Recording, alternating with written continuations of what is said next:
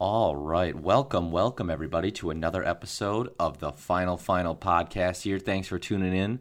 Appreciate it as always. Packed episode today as we are in the midst of the NBA Conference Finals. We got the Milwaukee Bucks versus the Atlanta Hawks in the Eastern Conference and the Phoenix Suns versus the Los Angeles Clippers in the Western Conference. We'll discuss how these teams got to where they are and what each team's and what each team's chances are of making it to the NBA Finals with the matchup that they have ahead of them. We'll also today quickly dive into the Julio Jones trade that happened about maybe 10 days, two weeks ago now, actually a little under two weeks ago now.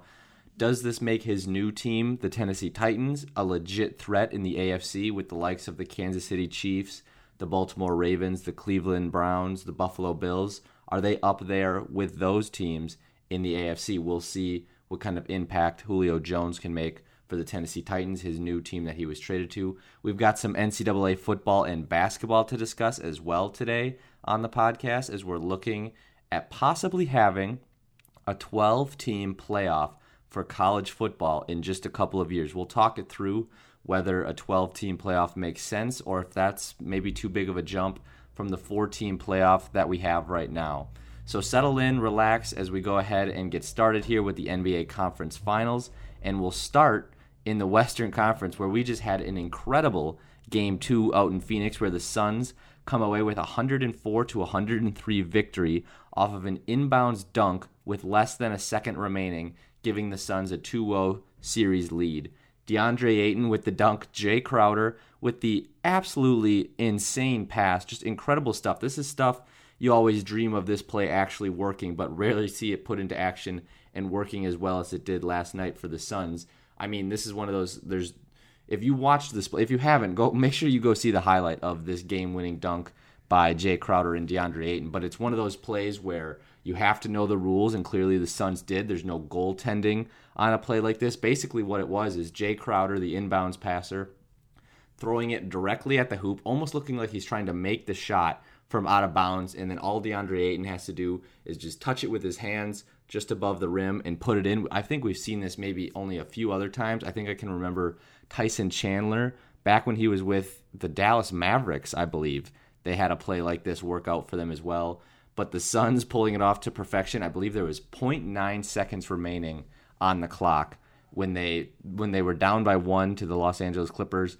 They pull this play off and they come away with the victory. They lead the Clippers 2 0.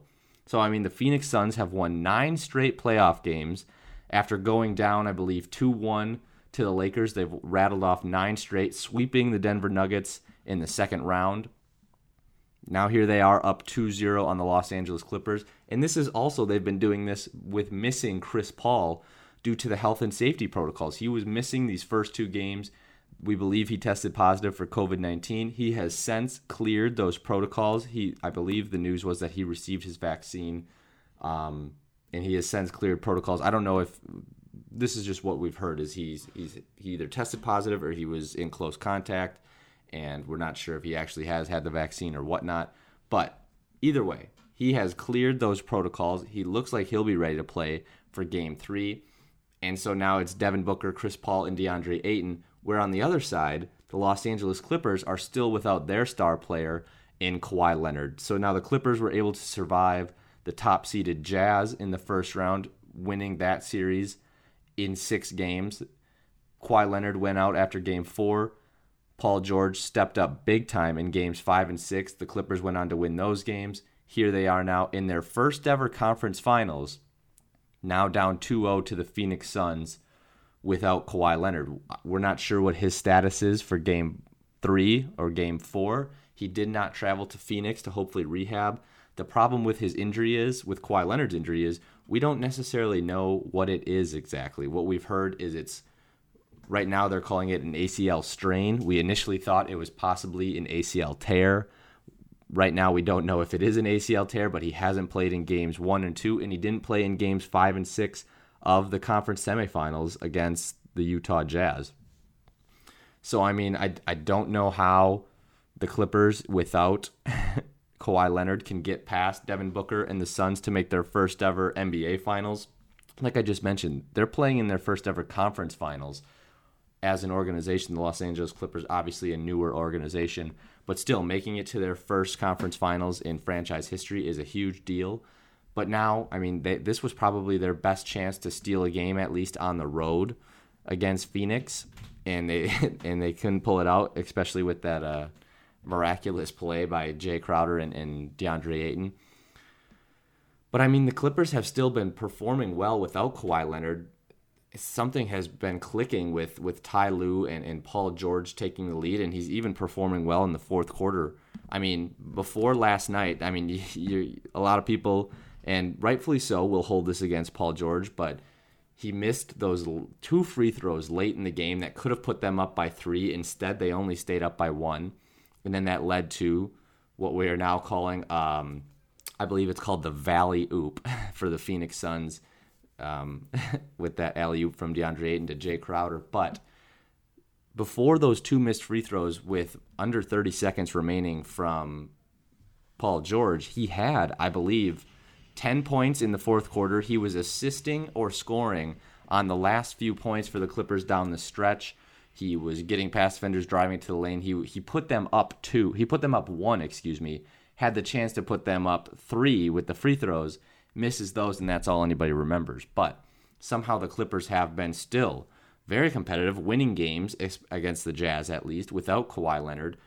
But I think if they want to get back into the series, and we've seen them get back into series when they've been down 2 0. We saw them come back against the Dallas Mavericks in round one. They were down 2 0, came back and won that in seven games. They were actually down 2 0 to the Utah Jazz as well rattled off four straight wins against the, the top seeded Jazz and moved on to the conference finals. So we've seen them down 2 0 this season, this exact team this year, and come back and win the series down 2 0. But that was with Kawhi Leonard for most of the time. Sure, they didn't have him for games five and six against the Utah Jazz, but they had him for games three and four, where it was important that they didn't go down 3 0 or they didn't go down 3 1.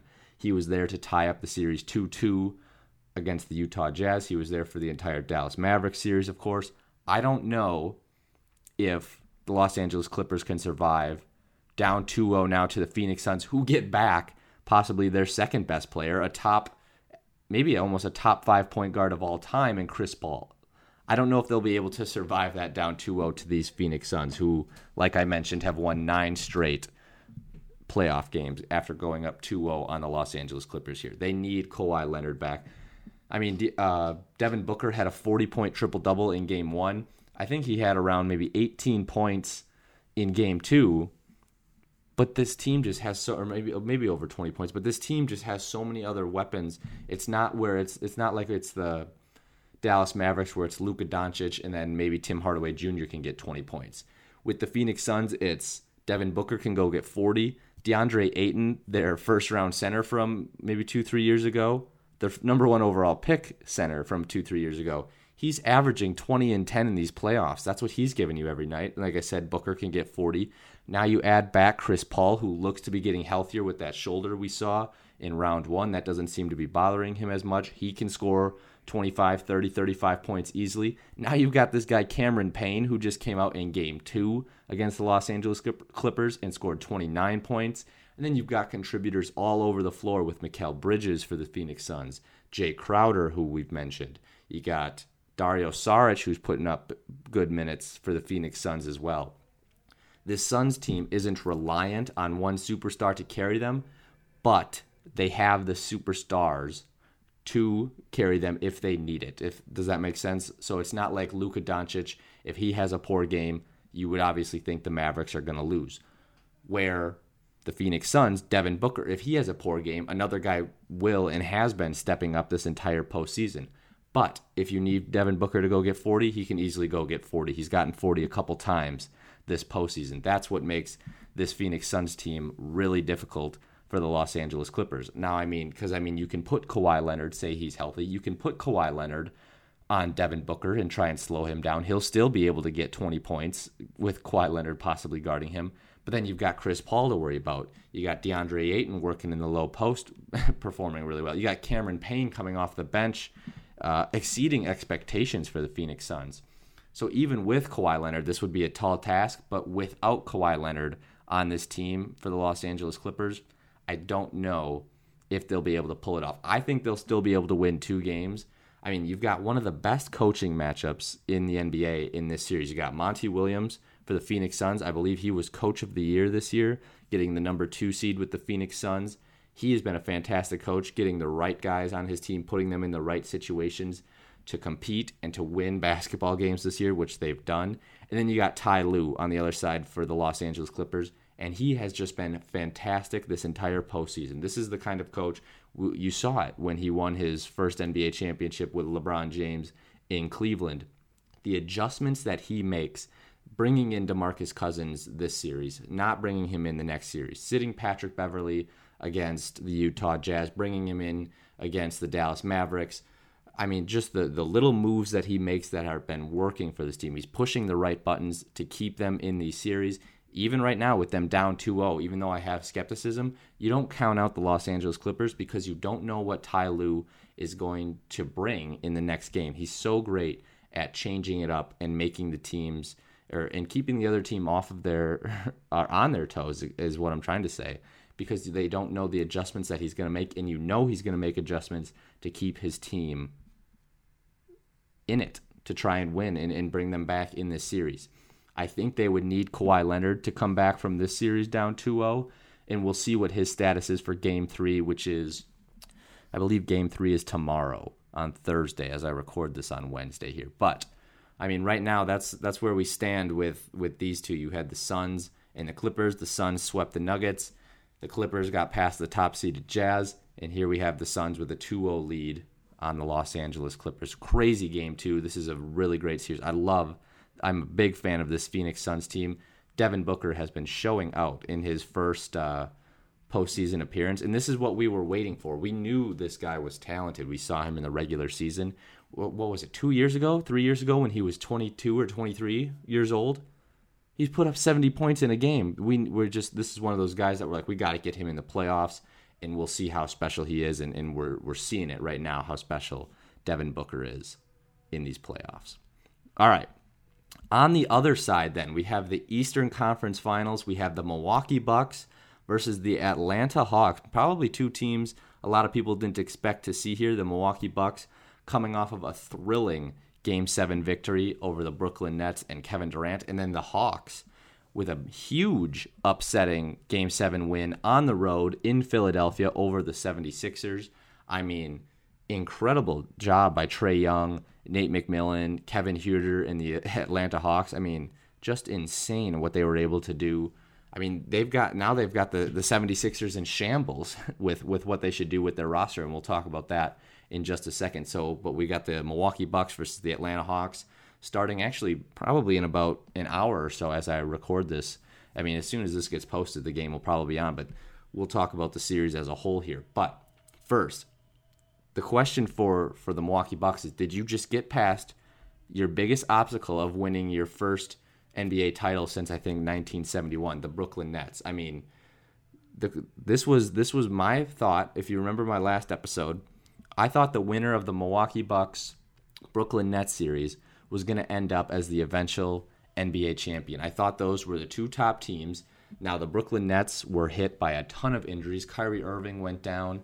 I believe, in game four after the Bucks won game three. Goes down in game four. Bucks win game four. The series is tied up at two apiece. Game five rolls around. James Harden comes back early, struggles in that one, but the Nets still able to pull off a game five victory. Bucks come back home for game six, rout the Nets in that one, go to game seven, and the rest is history from there. I mean, this one goes to overtime. Kevin Durant puts up 48 points. He's literally a toenail away from winning it in regulation, but he steps on the line. It goes to overtime, and there's like a total of four points scored in overtime. Giannis has a 40 point game in game seven. To me, the Bucks now can't get too confident. I thought this would be their biggest obstacle to winning an NBA title. They are a huge mismatch for the Atlanta Hawks, which we'll get to in just a second. But this was a huge series against the next against the Nets, excuse me, for the Bucks beyond just this season. This is for Giannis, for Khris Middleton, for Mike Budenholzer. This saved Mike Budenholzer's job for now. Now, if he doesn't get to the NBA Finals, he could still lose his job after this. But if he would have lost that game seven against the Brooklyn Nets, He was for surely going to get fired after two straight seasons of not making it to at least the conference finals. So that's that's just how big of the series this was for the Milwaukee Bucks just beyond this season. Now for this season, they can't have a letdown in this Eastern Conference Finals against the Atlanta Hawks to make the NBA Finals. They have possibly the two or three best players in this series, with Giannis being the best player, Khris Middleton maybe as the second best player, and then Jrue Holiday. And the reason I say Jrue Holiday could be the third best player in this series over Trae Young is we've seen this matchup of Trae Young versus Jrue Holiday, and Jrue Holiday has dominated this matchup of the point guard position. He has held Trae Young to incredibly low shooting percentages. I mean, I believe one for 10 in a game. He holds him to around 25% shooting when it comes to the two. I mean, Jrue Holiday, we've already seen the awards handed out. He's a first team all defensive player, top point guard in terms of defense in the NBA. We saw him guarding Kevin Durant to end the season in game seven last series. So the Bucks can't take their foot off the gas when it comes to the Atlanta Hawks because we've seen the Hawks upset teams already this postseason. The Philadelphia 76ers, for example, and we'll talk about their imminent demise after what their this series loss means for them. But you got to give credit to the Atlanta Hawks in what they've done. I mean, Nate McMillan, their head coach, comes in midseason after they fire, I believe it's Lloyd Pierce. They fire Lloyd Pierce. Nate McMillan comes in as the interim coach, leads them to a 35 and like 15 record, and here they are in the Eastern Conference Finals. So, I mean, they have just done an incredible job all season. Trae Young with uh, putting the league on notice in terms of here's my first playoff appearance as well. Uh, here's my first Eastern Conference Finals appearance. Uh, take me seriously, and he's backing up all the trash talking that he's been doing. So the Bucks, they have the size and they have the shooting to easy, not easily dispatch the Atlanta Hawks, but they are heavy favorites for a reason in this series if Trae Young isn't effective, which we've seen against Jrue Holiday, him be ineffective many times, the Atlanta Hawks will struggle most likely to score on the offensive end. He can still dish. I mean, he's got Bogdan Bogdanovich, who that's another fun little like side story plot right there. He was supposed to be a Milwaukee Buck this season.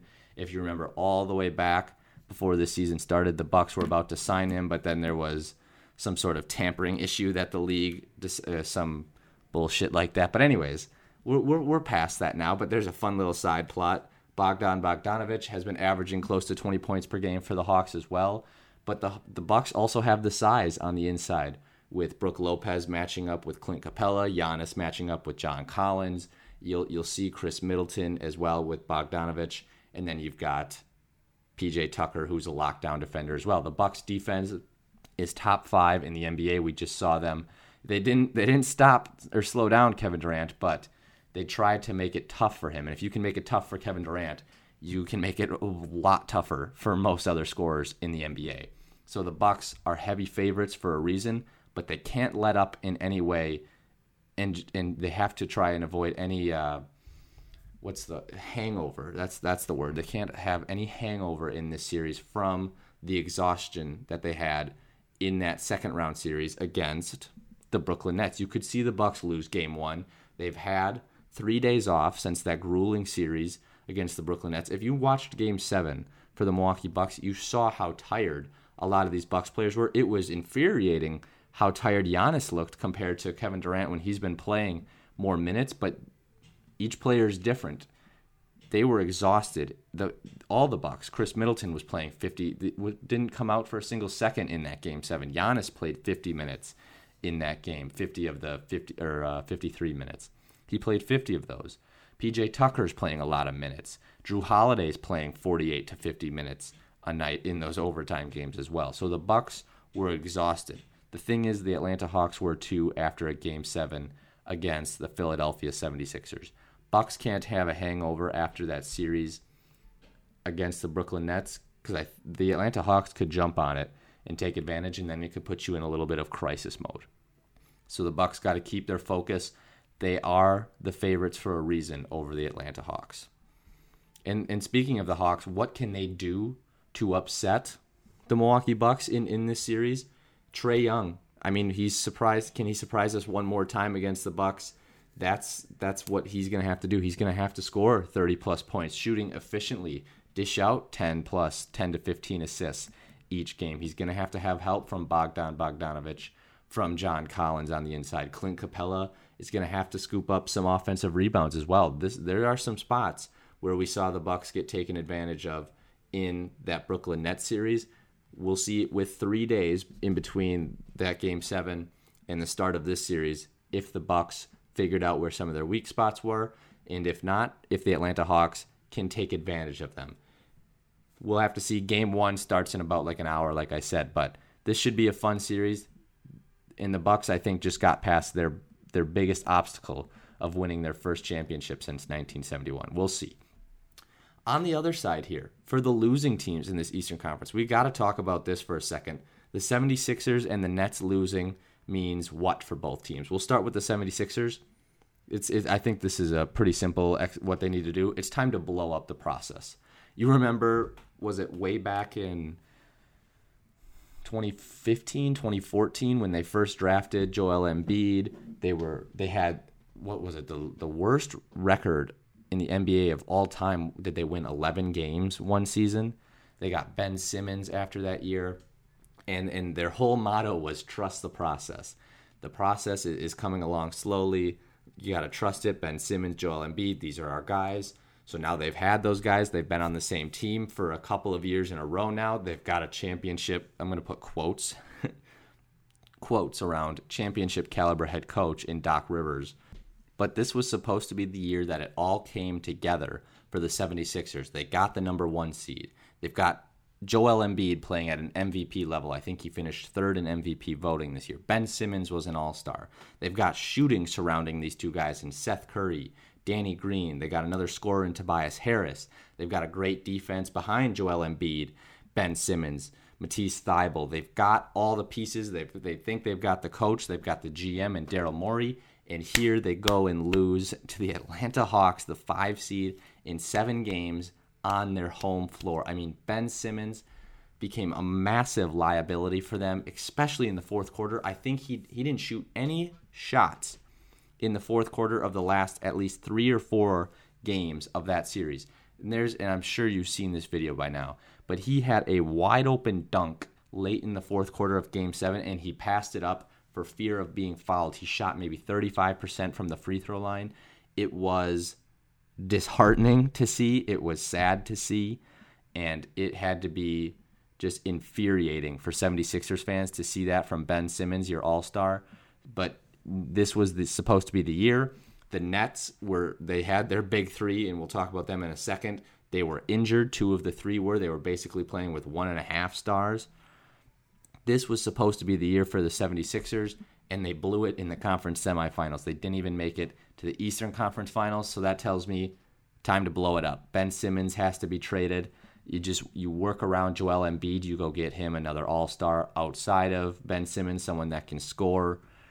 I don't know, and I don't think Doc Rivers is the coach. We saw it last year with the Los Angeles Clippers, how he blew a 3 1 lead against the Denver Nuggets in the postseason.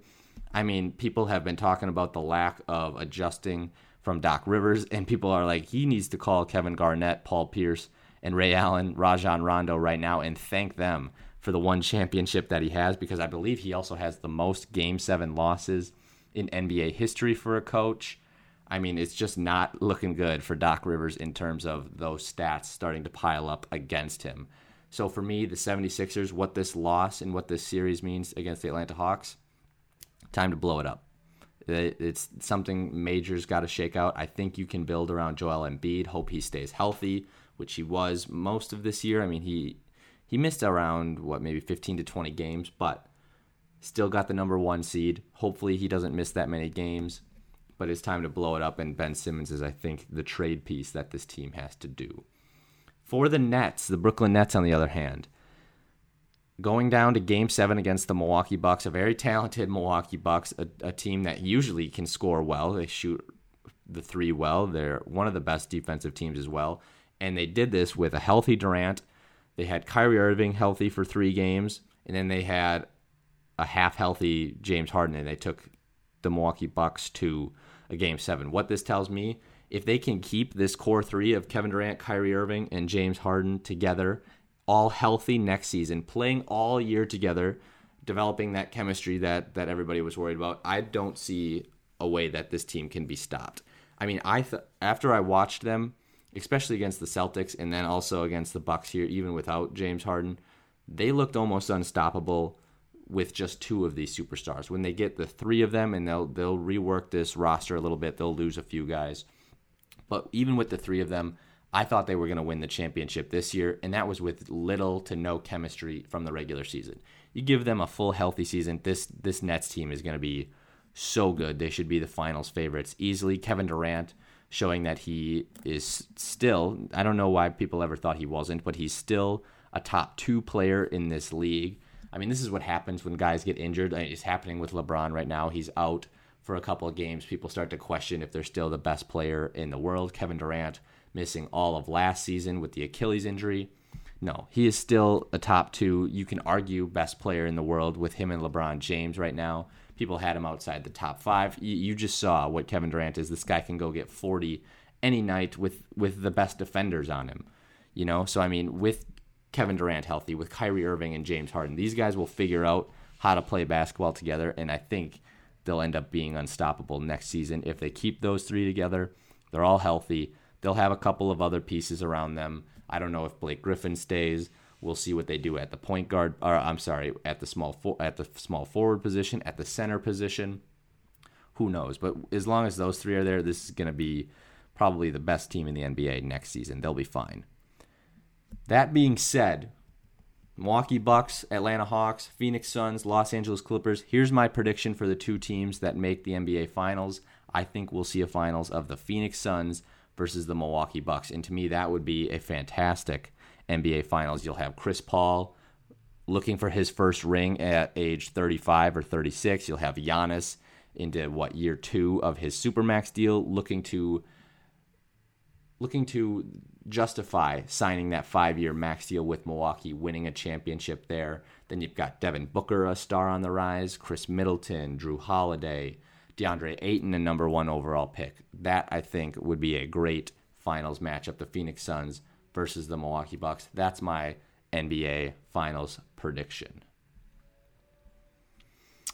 All right, let's move on to the NFL and the Julio Jones trade that sent him to the Tennessee Titans a little bit under I think around 10 days ago now, maybe. But here's here's the nuts and bolts of the trade. Tennessee, they receive Julio Jones, a 2023 sixth round pick.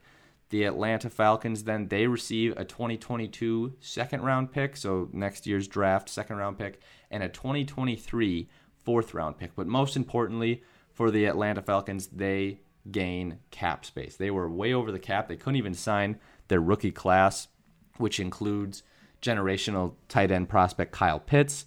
So by losing Julio Jones, they'll end up signing their rookie class and they'll move on from there, restructuring a few other guys, maybe the quarterback Matt Ryan. They're looking to re-sign their their franchise defensive tackle Grady Jarrett as well.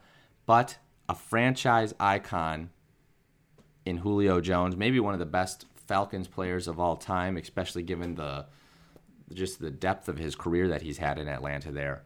Gone and traded to the Tennessee Titans. So the big question for the Titans is does this put them in the same class as say the Kansas City Chiefs and the Buffalo Bills in the AFC? And to me, they I think they're just a hair below them. And the reason why is you still have to consider Julio Jones's health. This is why other teams. Other now, if if Julio Jones has a full healthy season with Matt Ryan, AJ Brown on one side, and Derrick Henry in the backfield, and puts up 1,300 receiving yards, yeah, every other NFL team is going to look foolish for not trading a first round pick or a second, two second round picks or a second and a third round pick to get Julio Jones on their team. But the problem with Julio Jones is he's been injured the past few seasons. He's missed games. He's come in and he's come out it's I wouldn't say he's injury prone, but it's just a, it's just something to consider for a 32 year old wide receiver who you've seen decline in the past couple of seasons. He still is guaranteed a thousand yards receiving. I think if he's healthy for a full 16 games, if he's healthy for a full 16, 17 games, I think that he could easily get 1,300 receiving yards, especially in how efficient that Tennessee Titans offense is. But what this does is this upgrades the ability for the Tennessee Titans. I mean, last year it was A.J. Brown and Corey Davis, and A.J. Brown had to do a lot of the heavy lifting in the passing game. But now what this does is this opens up the field for not only A.J. Brown on the other side, who is an ascending third year wide receiver now. He's possibly he's close to a top 10, top, he's easily a top 15 wide receiver. But what this does then is this also will open up more space somehow for Derrick Henry, which is insane coming off of a 2,000 yard rushing season. I think this does elevate the Tennessee Titans offense a little bit, but Julio Jones doesn't solve some of the issues that they have on the defensive side where they might not be able to stop a Kansas City Chiefs and a Buffalo Bills offense. They still have a rough, they need to figure out their pass rush. Some of their secondary players are still not up to par with some of the weapons that they'll be facing in the AFC. But what this does is it puts their offense right there with the Buffalo Bills, at least. I don't know if it puts it on par with the Kansas City Chiefs and Patrick Mahomes. He's on a different level than Ryan Tannehill, of course.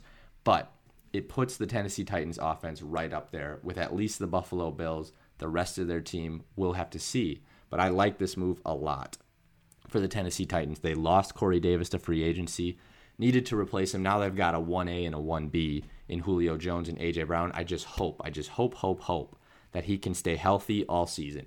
As for the Atlanta Hawks, I'm sorry, we were just talking about the Atlanta Hawks. As for the Atlanta Falcons, did they get enough for an all time franchise player like Julio? I think this is what the best offer they were going to get. Like I said, teams weren't willing to give up that first round pick for a 32 year old wide receiver who we've seen have injury issues, right?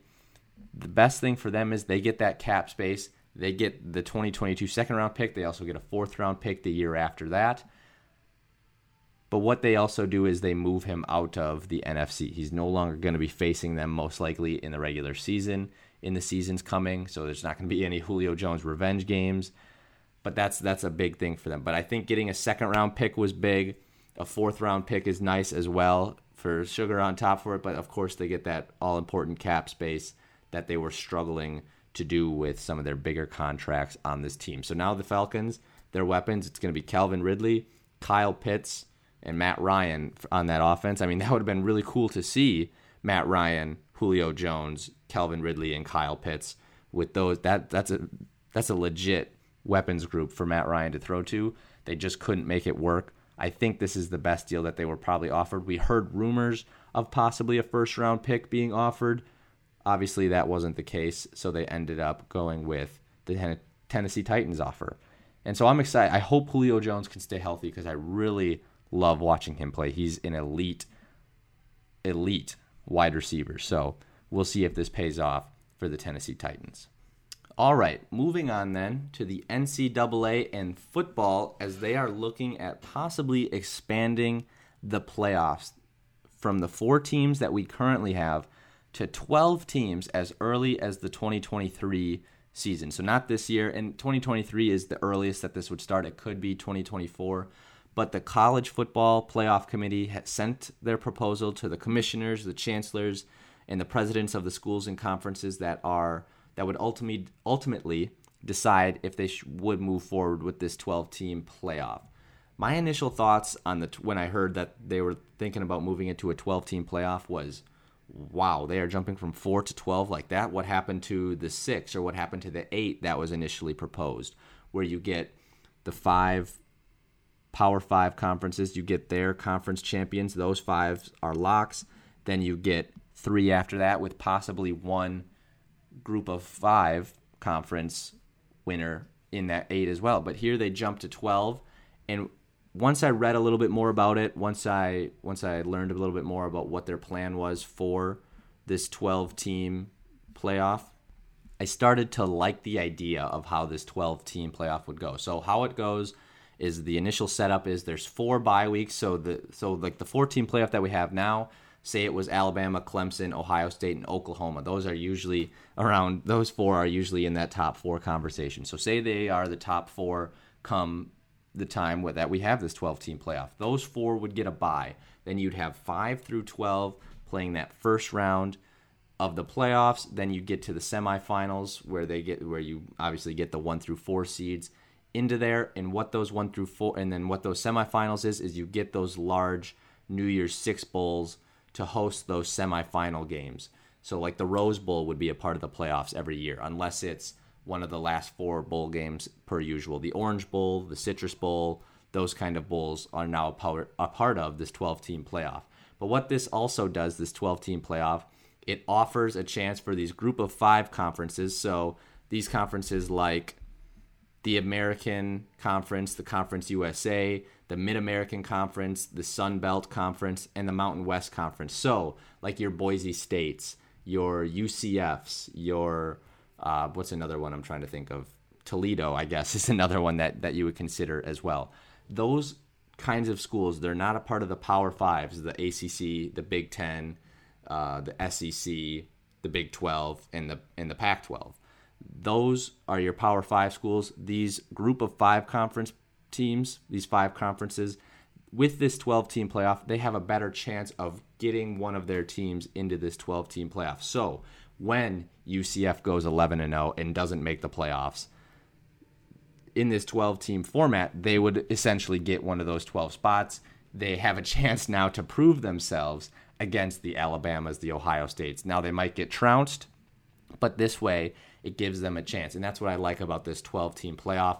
I don't know what their initial uh, plans are. Like if it's the you get the Power Five conferences, each one of their conference championships champions gets an automatic bid. Those that's five spots locked up. Maybe you get one group of five school that automatically gets in. That's six spots. But then you get the loser of the Big Ten championship. You get probably the loser of the SEC championship. You get these other teams who might have had one poor game throughout the season. So when Alabama doesn't make the SEC conference championship game, they're 11 and 1, let's say, but they don't make the SEC champ, ah, conference championship game, excuse me. People won't throw a fit when they still make the college football playoffs. There was that year, what was that, 2016 maybe, where they didn't make the SEC championship game. The team that beat them to get to the SEC championship game lost in the SEC championship game, which somehow got Alabama still into the playoffs, which they ended up winning the entire NCAA championship that year, anyways.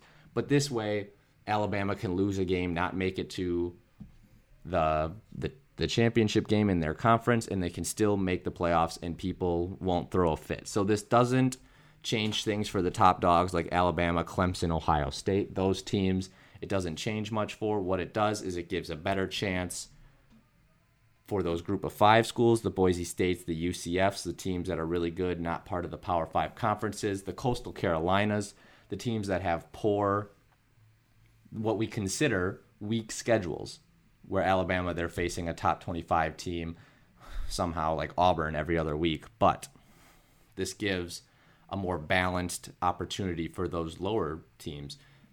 And the thing I like about it too is they're having those big bowl games like the Rose Bowl, like the Orange Bowl. If they're not a part of those final four like the like the playoffs that we have now, if they're not a part of that, they'll still be a part of this playoffs in the semifinals, in the quarterfinals possibly. This way, for the 12 teams that make the playoffs. The Rose Bowl usually, if it's not part of one of those final four games, it would end up being like the fourth best Big Ten team versus like the third best Pac 12 team. And that's not what you want in the Rose Bowl. So the Rose Bowl, the Orange Bowl, they'll still have really good matchups for those big important bowls. Overall, I was skeptical of them jumping from a four team playoff up to a 12, but when you read about it, you see how you'll get one of those group of five conferences. Like I said, the the Sun Belt, the Conference USA belt, the American Conference as well. Those teams will have a much much better chance of making the playoffs, which is which is what people want. If you have a team going 11 and 0 like UCF or 12 and 0 like UCF, you want to see them get their chance against one of the big dogs. Like if if Alabama does have two losses and UCF doesn't get into the playoffs over a team like that, you want to see them take their chances against one of those teams. Now they might Alabama still might wipe the floor with them, but hey, it's something that we want to see, and it's something that uh, the fans the fans want to see as well. Just give them a shot. You know, they can't win the game if they don't play it. So that's what I like about this playoff expansion is giving some of those smaller schools and giving and getting some diversity in these college football playoffs. I mean, my goodness, we are sick of Alabama versus Clemson right now. We want to see Alabama face somebody else first before they face Oklahoma and wipe the floor with or wipe the field with Oklahoma. You know, so you'll get Oklahoma, you'll get you'll get Alabama, you'll get Clemson, you'll get Ohio State. Now you'll get teams like Wisconsin, you'll get teams like Tech, uh, what is uh, Texas maybe if they're if they're there at the end, Florida, Auburn, some other some new teams into this playoff format where anyone can win a single game, and these games will be quicker. It, they won't have three weeks off to prepare for that first bowl game in the in the college football playoffs. But the other thing, the, the other side of this too is these kids will be playing 14, 15, 16 games in a season where it used to be 12 or 13. So it's, it's a few more games likely added on if a team was in the first playoff game and they made it all the way to the championship game. But it's something that they had to take into consideration. But I kind of like it how it gives more teams an opportunity to get into this college football playoffs. So we'll see how it works out. Hopefully, it comes sooner rather than later in 2023. That's that's I believe the earliest that it could come.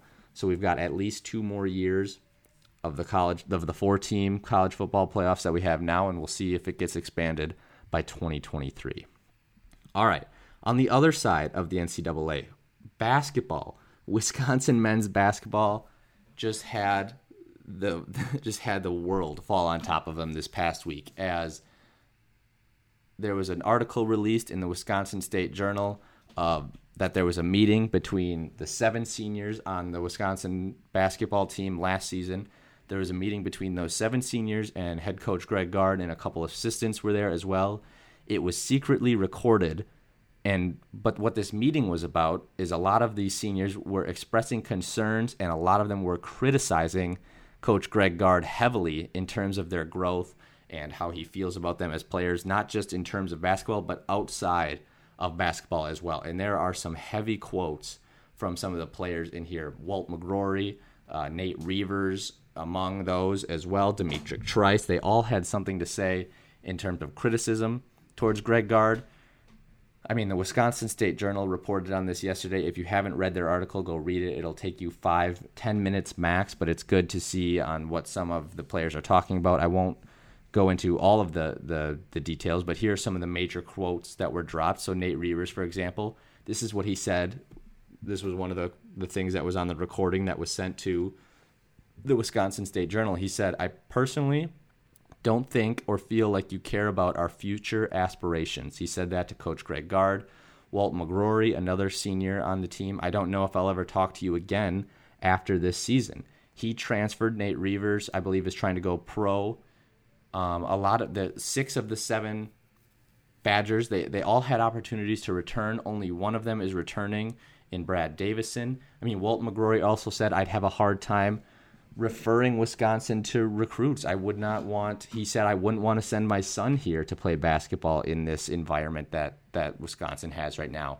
Some other players have said that you in recruiting you say this is like a home away from home, but it doesn't feel like that. So just everything dropping on the heads of Wisconsin. If you read the article, Coach Greg Gard has said that it's not your guys' fault. He he listened. It said the whole time the recording, and then I believe a couple of players or somebody talked anonymously to the Wisconsin State Journal to clear some things up as well. But I mean, the Greg Gard released a statement the other day expressing how he feels and how he puts the the, the basketball players' concerns first, or how he wants to, and all that. Still, this was a huge bomb dropped on on the Wisconsin basketball program. I mean, of course, the the outrage from both the university and Greg Gard, and even some of the players is who secretly recorded this this conversation and then released it. I mean, you've got former players uh, calling out those current players, like Sam Dekker, saying, "How could you do that?" or "How? Why does it matter?" Coach is coach, kind of thing. But the players that the seniors that were talking about this were saying, "We can't even come talk to you about things outside of basketball. We just don't feel comfortable and stuff like that." So this was a big this this was just big news dropped on Wisconsin men's basketball and coach Greg Gard. I don't know. This is going to be something that hangs over their head this next season. I mean, Brad Davison is the one of only seven seniors to return this year. But I mean, now you've got guys coming, new guys coming in this year, reading this article. How are they going to respond to that? Wisconsin still has to recruit. How are they going to be able to do that or sign guys that are in the transfer portal? This could have major repercussions for the Wisconsin men's basketball team, and this is going to be really difficult for them to navigate. And this started, I believe, two years ago before the pandemic. I mean, they were having problems. They were able to fix them somehow. Something went right. They had a conversation. They went on that huge run. If you remember, they won the Big Ten tournament. They were going. They were the hottest team going into the NCAA tournament, and then the pandemic happened and shut it down. But then some of those problems came back, and of course, every team's going to have struggles during the pandemic, and Wisconsin wasn't immune to them. But this was, but the, the thing that was most concerning about this article that you saw is the things that weren't related to basketball. So guys pointing fingers at each other, coaches blaming players, yada yada yada, things not working on the court, losing. Obviously, people are going to get frustrated, right? That happens. That stuff's on the court. But these these quotes of these players' concerns with nothing to do regarding basketball is what was most concerning to see with Wisconsin. If it was all basketball related, that can be fixed. Winning can solve a lot of those problems, right? Losing is when a lot of this starts to come out. Winning covers it up. Winning covers up a lot of that stuff. But this stuff of I personally don't feel like you care about our future aspirations. I don't know if I'll ever talk to you again after this. I wouldn't have my son come here. Um, stuff like that. I don't know if I would recommend recruits to come here. It doesn't feel like home away from home when you say that we're a family kind of deal that kind of stuff is really hard to not to not over what's the word I'm trying to think of here to not over exaggerate that's that's a big deal like that that cannot be overstated uh, how big of a deal that that can coming from seniors that have been at Wisconsin for four five years some of these guys have been there Aleem Ford Nate Reuvers Brad Davison seems to be going into like his sixth or seventh season at Wisconsin now but I mean, when those guys say stuff that's off the court like that, that's a really big deal, and it can't be overstated. How Wisconsin responds to it this regular season, we'll see. But I think it's going to be hanging over their head when when you listen to a Wisconsin basketball game. It's going to be the first thing mentioned on top of every broadcast for at least the first ten games. This article was released. Greg Gard, how does he do this with the players?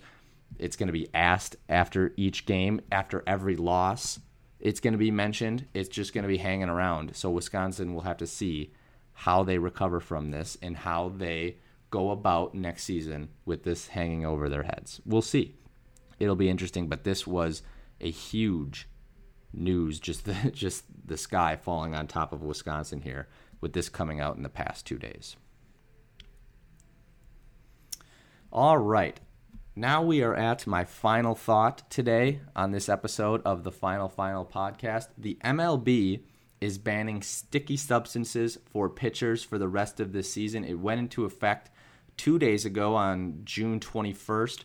So, what this is, is pitchers that are using products like sunscreen on their arms to make their hands a little grippier, get a better grip on the baseball, pine tar. There's this thing called spider tack, and then there's this like Pelican grip dip, this stuff that pitchers use. They, they could put it in their glove, they could put it on the bottom of their hat, they could put it on their arm.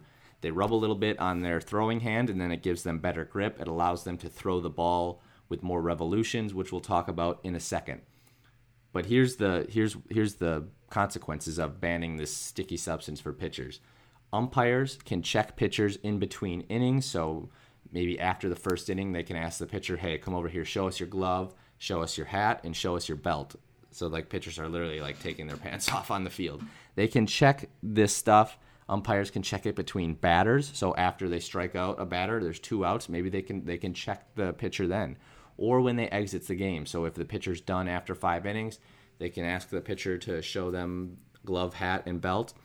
If a pitcher is caught with one of these substances, like I said, some use sunscreen on their arm, some use the pine tar and stuff like that. It's an automatic 10 day suspension. I mean, in two days, we have pitchers have already been making a huge fuss about it, and understandably, their displeasure with it. I mean, you saw Max Scherzer, was it yesterday, when he had uh, the opposing team's manager, Joe Girardi? He asked for them three times to check Max Scherzer's uh, hat, belt, and glove.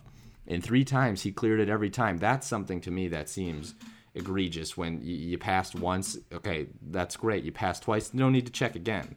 He's not going to put something on later in the game. Would be my guess if you're going to continue to check him. If you see something suspicious, obviously, then you'll you'll check him again. But if nothing's changed, there's no need to check him after that. You saw Max Scherzer, Scherzer, excuse me. Then I believe Sergio Ramos of the Oakland A's.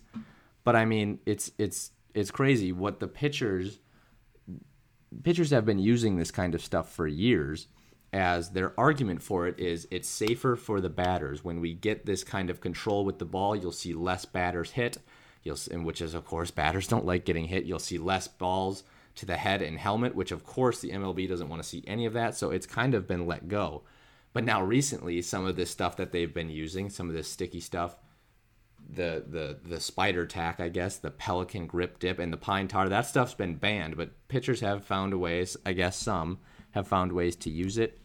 What it does is it's it's inducing a lot of strikeouts. Ball, I mean, what it what the effect of this grip stuff does is the revolutions on the baseball creates an illusion of the ball rising when it in fact is not. It's just the illusion of how many revolutions the ball is throwing. So these fastballs look uh, a lot like sliders or something like that and what it does, of course, if the batting averages are down, the home runs may be down, hard hit balls may be down.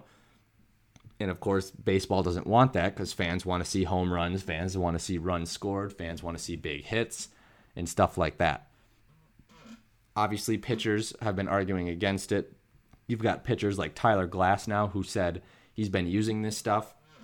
He had to stop and all of a sudden he's got injured. He's got an injury, and I think his throwing elbow because of the way he's had to try and regrip the baseball. These baseballs aren't grip friendly, I believe, for pitchers without some of this either sunscreen or some of these legal sticky substances. Batters have usually uh, let it go. They're they're fine with it as long as they stay safe. But now with their numbers dropping, obviously they're no longer a fan of it. So with the result of the MLB banning this stuff, you'll probably see less strikeouts, more hard hit balls by these players, i.e., more home runs, which is what the MLB wants and you'll probably see some dominant pitchers that were using this stuff struggle from time to time. I don't know which dominant. I mean, Gerrit Cole has kind of admitted by not admitting that he uses some of this stuff. One of the best pitchers in baseball. You might will he struggle from time to time without using this? Will we see some of these big time players, some of these big time pitchers get suspended for 10 plus games? If they get caught twice, I believe there are even more repercussions if that happens. But the thing that's really int- that that's kind of out of bounds in my opinion from the MLB here is they're doing this mid-season. What they've said is the MLB is trying to come up with a new way, a new substance that's legal that doesn't affect it too much but it helps pitchers. They're trying to come up with a new sticky substance that can replace just like mud and water, you know, to get a little grip on these they're they're hoping in the next couple of years that they'll come out with a new sticky substance. But the problem is they don't have it ready. And so pitchers are like, how can you ban this midseason when we're some that are using the sunscreen, which has been a legal way of putting a little grip on on the pitchers to help them with the control. Now mid-season these guys have to adjust, which a lot of a lot of players and in some batters, most batters are happy with the fact that they're they're getting rid of these kind of substances. But the fact that you're doing it mid-season, this is something that should have been saved for the off-season. It's really it's a bad look. These pitchers are making the MLB look like fools right now, but the way that they're kind of exaggerating the fact that they have to show the umpires. And the other thing that the MLB is doing, they're they're kind of wiping their hands clean of of when some of these guys get suspended. They're putting all that power into the umpires and the umpires are already under tremendous stress with the new strike and ball zone because of the automated strike zone that you see on your TV, right? Obviously, the umpire doesn't see that, but we get to see that. So if there's a strike and he calls it a ball or vice versa, there's already a ton of heat coming at the umpires, and now they get this on their plates as well. Doesn't seem really fair, and the MLB is trying to wipe their hands clean of it. Seems like something that should have been left for the offseason, especially since they don't have a new substance for pitchers to use that they said was coming, a new substance to use to keep control of the balls while still keeping it fair for the batters as well. Hopefully, too, what we don't see is a rise in batters hit by balls. You know, that's not that's not something you want to see. If it is something that we see a rise in, a big rise in, especially, will we see the MLB revert back to letting them use some certain substances? Now, the spider tack, the pine tar, and the pelican grip dip.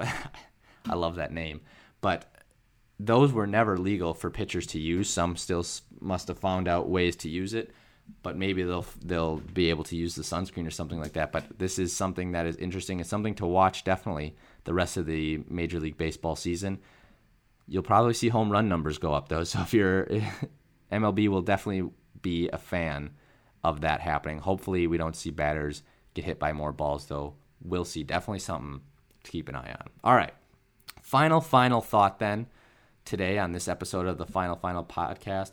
Carl Nassib, defensive end for the Las Vegas Raiders, almost at Oakland there. He becomes the first active NFL player to come out as gay. This was amazing to see. He posted this on his Instagram.